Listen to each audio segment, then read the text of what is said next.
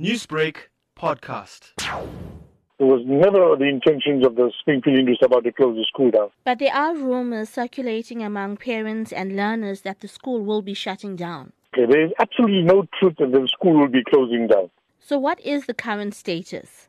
There is, uh, uh, there, there is a case that is sub judice, but we are in confidential uh, discussions with the department, legal department, to resolve it, and hopefully it be resolved by next week Wednesday.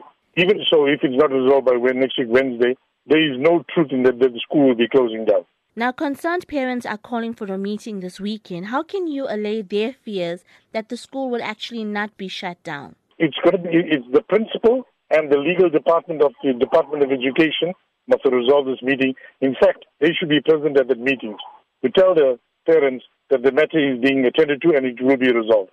Newsbreak, Lotus FM, powered by SABC News.